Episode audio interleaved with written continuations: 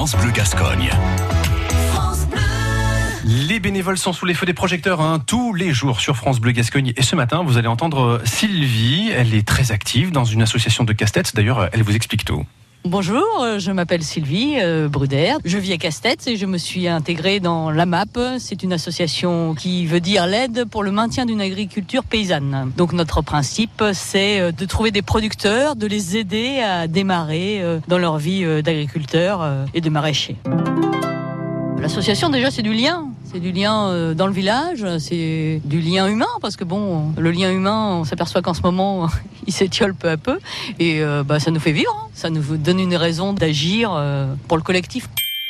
Pour la MAP, ce ne sont pas des, contraintes financières, puisque nous, euh, il n'y a pas tellement de circulation d'argent. C'est plutôt des contraintes euh, d'organisation. Le problème d'une association, c'est dans les adhérents, euh, essayer de mobiliser pour euh, avoir un collectif qui fonctionne. Parce que c'est pas juste le- les bénévoles qui s'occupent. Nous, ce qu'on voudrait, c'est que tous soient dans la dynamique de l'association.